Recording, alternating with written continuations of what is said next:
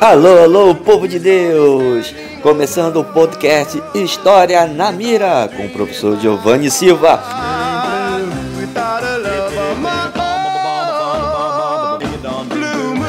Alô, alô, povo de Deus! Estamos de volta com o nosso podcast História na Mira. Hoje vamos comentar sobre o Brasil holandês, né? Aí começa o processo de decadência da economia açucareira. Mas antes disso, um recadinho para vocês.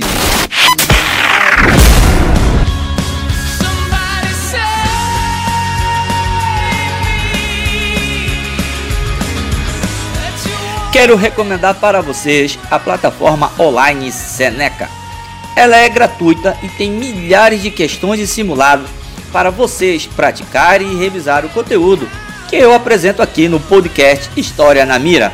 Então, dê uma passadinha no site www.senecaja.com.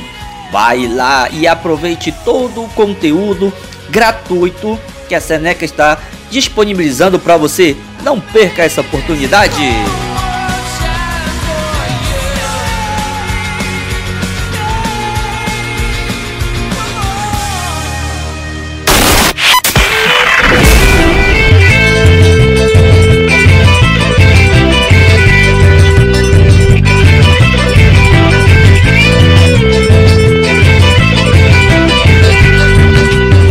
Na bruma leve das paixões que vem de dentro. Tu vem chegando pra brincar no meu quintal. No teu cavalo, Estamos de volta. com o podcast História na Mira. Vamos falar hoje sobre o domínio é, espanhol e o Brasil holandês.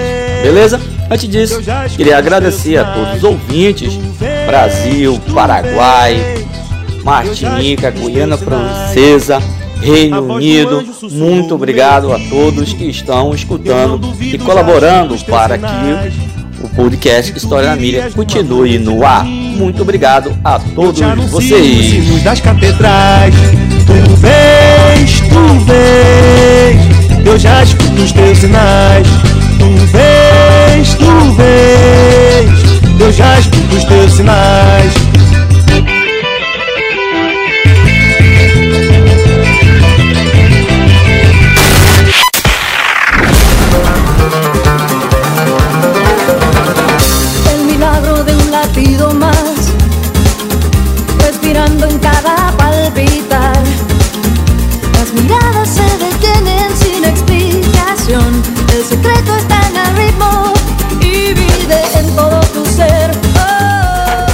Beleza, beleza, povo de Deus. Então vamos começar com o domínio espanhol. Professor bonitão, tão, tão, tão do meu coração, o que é o domínio espanhol? O domínio espanhol é a União Ibérica, que foi de 1580 a 1640, quando Portugal e suas colônias passaram a ser governadas pelo rei espanhol. Lembre-se lá que o rei Dom Sebastião, em 1578, acabou falecendo em uma batalha na África. Não tendo herdeiros, seu tio-avô Dom Henrique acabou assumindo o governo. Só que Dom Henrique, dois anos depois, acabou morrendo também. E aí, com a morte de Dom Henrique em 1580, chega ao fim a dinastia de Avid, surgindo então disputas políticas militares, tá? pretendendo o trono português. O vencedor dessa disputa foi nada mais e nada menos que o rei espanhol Filipe II, que invadiu e conquistou Portugal. Além, é claro, de subornar a classe dominante portuguesa, ou seja, a burguesia.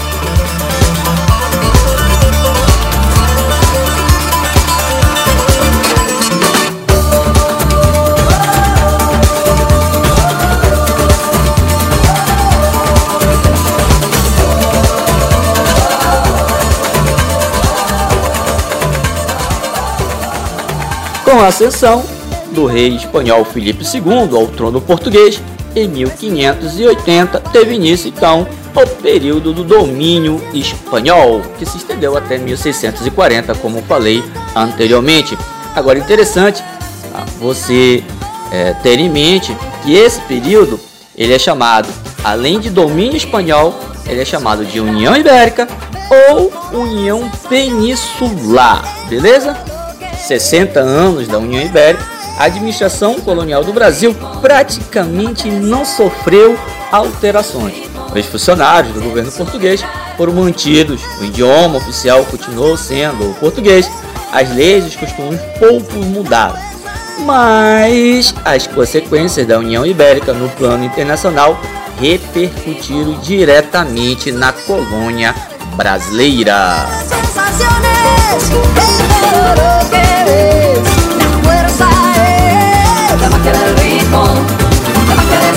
A Holanda e outras províncias do norte da Europa pertenciam à Espanha. Em 1581, um ano após o início da União Ibérica, tá? depois de muitas lutas e conquistaram a independência, proclamando a República. Capital dessa nova república era a cidade de Amsterdã, considerado o mais importante centro comercial da Europa.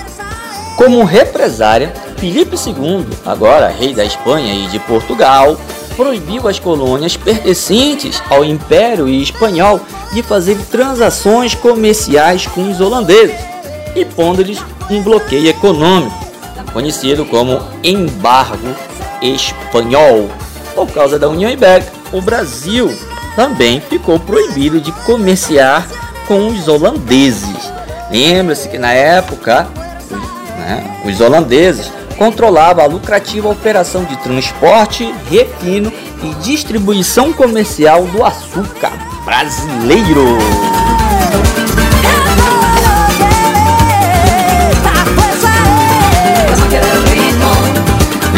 Contexto, os holandeses não pretendiam perder a fonte fornecedora de açúcar, ou seja, os engenhos do Nordeste.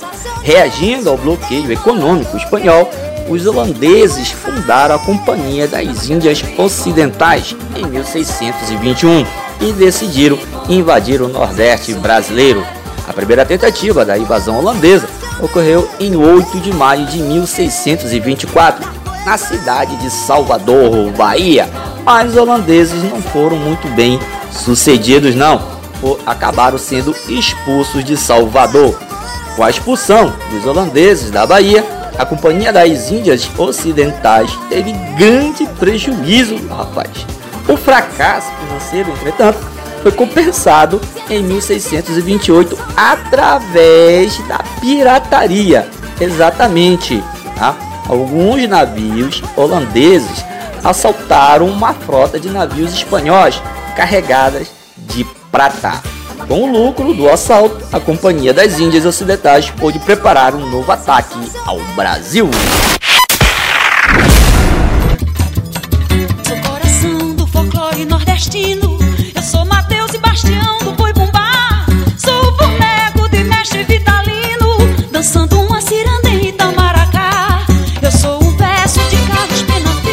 Nova esquadra holandesa chegou ao litoral pernambucano no dia 14 de fevereiro de 1630, mas né, sem forças suficientes para enfrentar os holandeses. Matias de Albuquerque, que era o governador de Pernambuco na época, refugiou-se no interior do território, onde fundou o Arraial do Bom Jesus. O arraial tornou-se o principal foco de resistência contra os holandeses. A tática empregada por Matias de Albuquerque também foi a guerrilha, a mesma que os baianos utilizaram para expulsar os holandeses em 1624.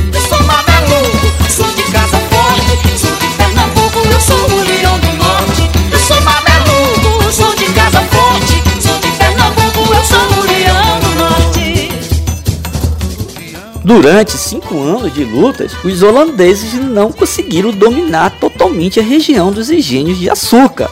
A guerrilha estava obtendo bons resultados até que pintou na parada, papai, um dedo duro, né? um traidor, Domingos Fernandes Calabar. Profundo conhecedor da região, passou a ajudar os holandeses, fornecendo-lhes informações. Tanto que em 1635, após uma série de derrotas, Matias de Albuquerque desistiu da luta, retirando-se para Alagoas. Conquistou a cidade de Porto Calvo, que era controlada por holandeses, e aí prendeu e enforcou Calapá.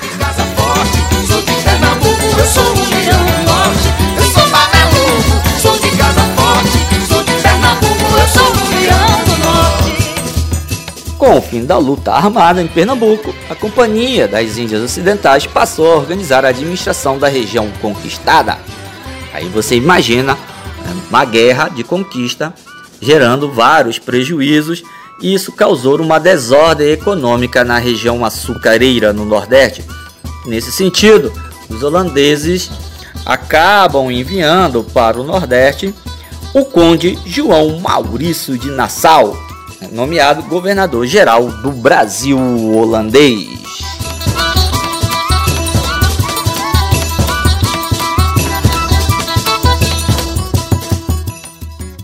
Maurício de Nassau chegou ao Brasil em 1637.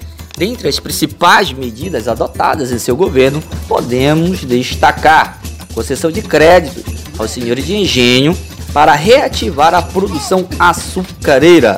Também a tolerância religiosa às diversas religiões, catolicismo, judaísmo, protestantismo e etc., foram toleradas pelo governo de Nassau. Devemos lembrar que a religião oficial do Brasil holandês era o calvinismo. Outras características do governo de Nassau foram obras urbanas. A cidade de Recife foi beneficiada com a construção de pontes e obras sanitárias. Criou-se também a cidade de Maurícia, hoje bairro da capital pernambucana. O governo de Nassau promoveu a vinda de vários artistas, médicos, astrônomos e naturalistas. Maurício de Nassau ganhou prestígio como administrador, mas surgiram desentendimento entre ele e a Companhia das Índias Ocidentais. Os líderes da companhia acusaram de furtar dinheiro e quiseram limitar seus poderes. Aí, papai, Nassau acusava a companhia de não atender os problemas locais e agir com excessiva ganância.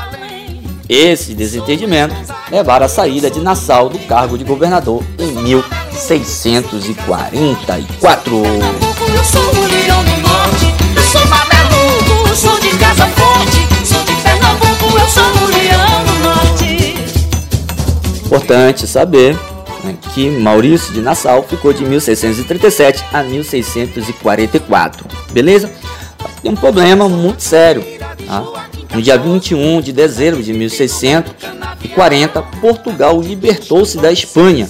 O Duque de Bragança recuperou a coroa portuguesa e pôs fim à chamada União Ibérica. Ao subir o trono, o Duque de Bragança recebeu o título de nada mais nada menos de que Dom João IV, iniciando a dinastia de Bragança. Esse episódio ficou conhecido como Restauração do Trono Português.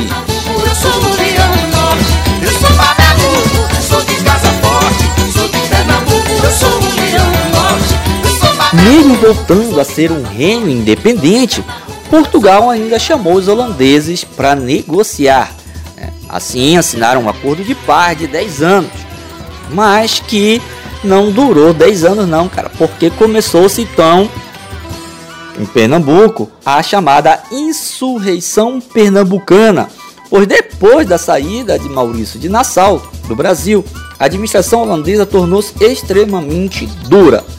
Logicamente que a, que a companhia estava interessada em lucros, beleza? A companhia ameaçava confiscar os engenhos de seus proprietários caso as exigências não fossem cumpridas. Até mesmo a tolerância religiosa já havia acabado. Os católicos passaram a ser proibidos de praticar livremente sua religião.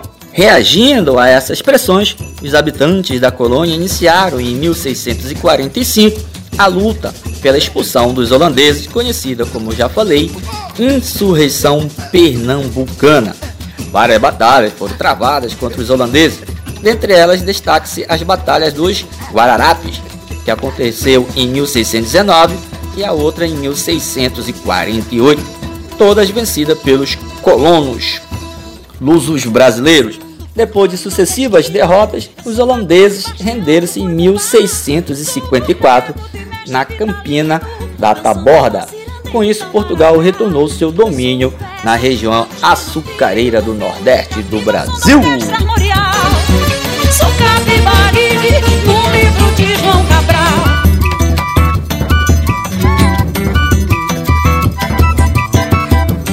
Professor bonitão, tão, tão, tão do meu coração. Essa expulsão dos holandeses do Brasil teve consequência para a colônia? Sim, cara, teve três consequências que nós podemos destacar. A primeira consequência é que os holandeses passaram a produzir cana-de-açúcar em seus domínios lá nas Antilhas. A segunda consequência é a concorrência com a produção luso-brasileira. A terceira é que essa concorrência vai acabar fazendo que a economia açucareira no Brasil decline de uma forma drástica. Você não pode esquecer que o domínio holandês não foi somente Pernambuco, né, se espalhou pelo litoral nordestino, indo de Sergipe até Maranhão. Sou uma cambira de Joaquim Cardoso, banda de pife no meio do canavial. Na noite dos tambores silenciosos, sou a calunga revelando o carnaval. Sou a folia